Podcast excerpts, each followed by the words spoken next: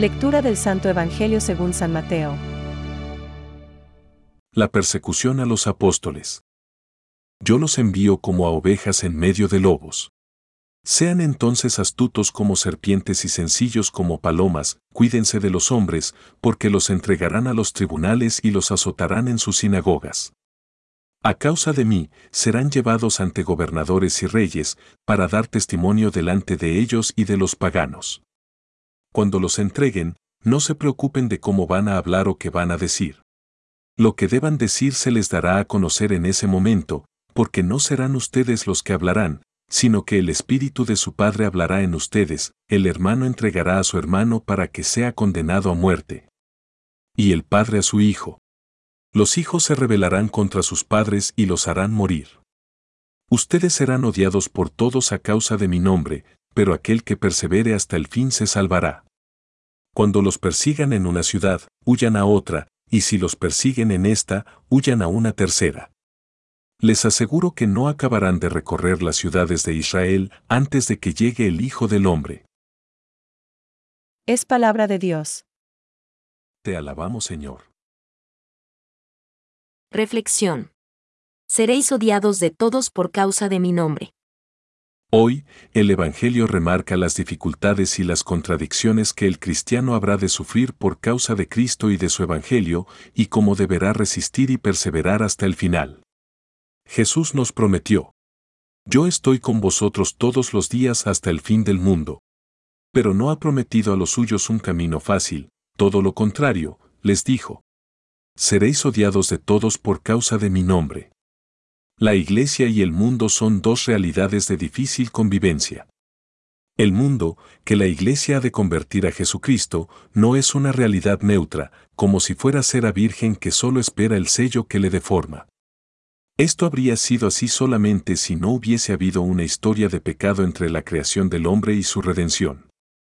El mundo, como estructura apartada de Dios, obedece a otro Señor, que el Evangelio de San Juan denomina como el Señor de este mundo, el enemigo del alma, al cual el cristiano ha hecho juramento en el día de su bautismo. De desobediencia, de plantarle cara, para pertenecer solo al Señor y a la Madre Iglesia que le ha engendrado en Jesucristo.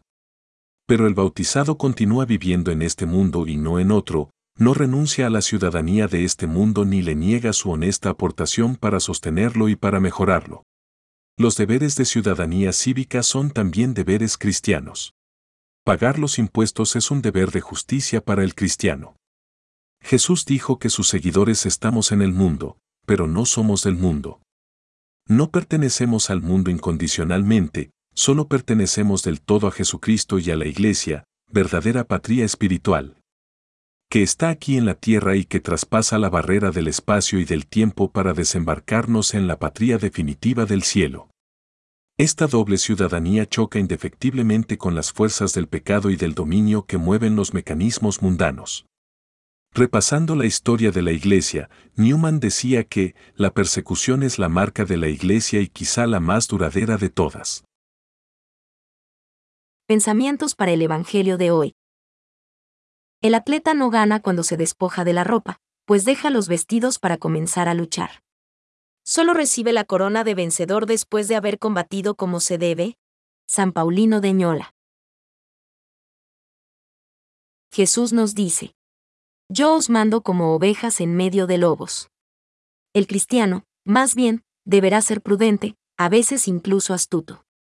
Estas son las virtudes aceptadas por la lógica evangélica. Pero la violencia nunca. Francisco. Podemos, por tanto, esperar la gloria del cielo prometida por Dios a los que le aman y hacen su voluntad. En toda circunstancia, cada uno debe esperar, con la gracia de Dios, perseverar hasta el fin. Catecismo de la Iglesia Católica, número 1.821.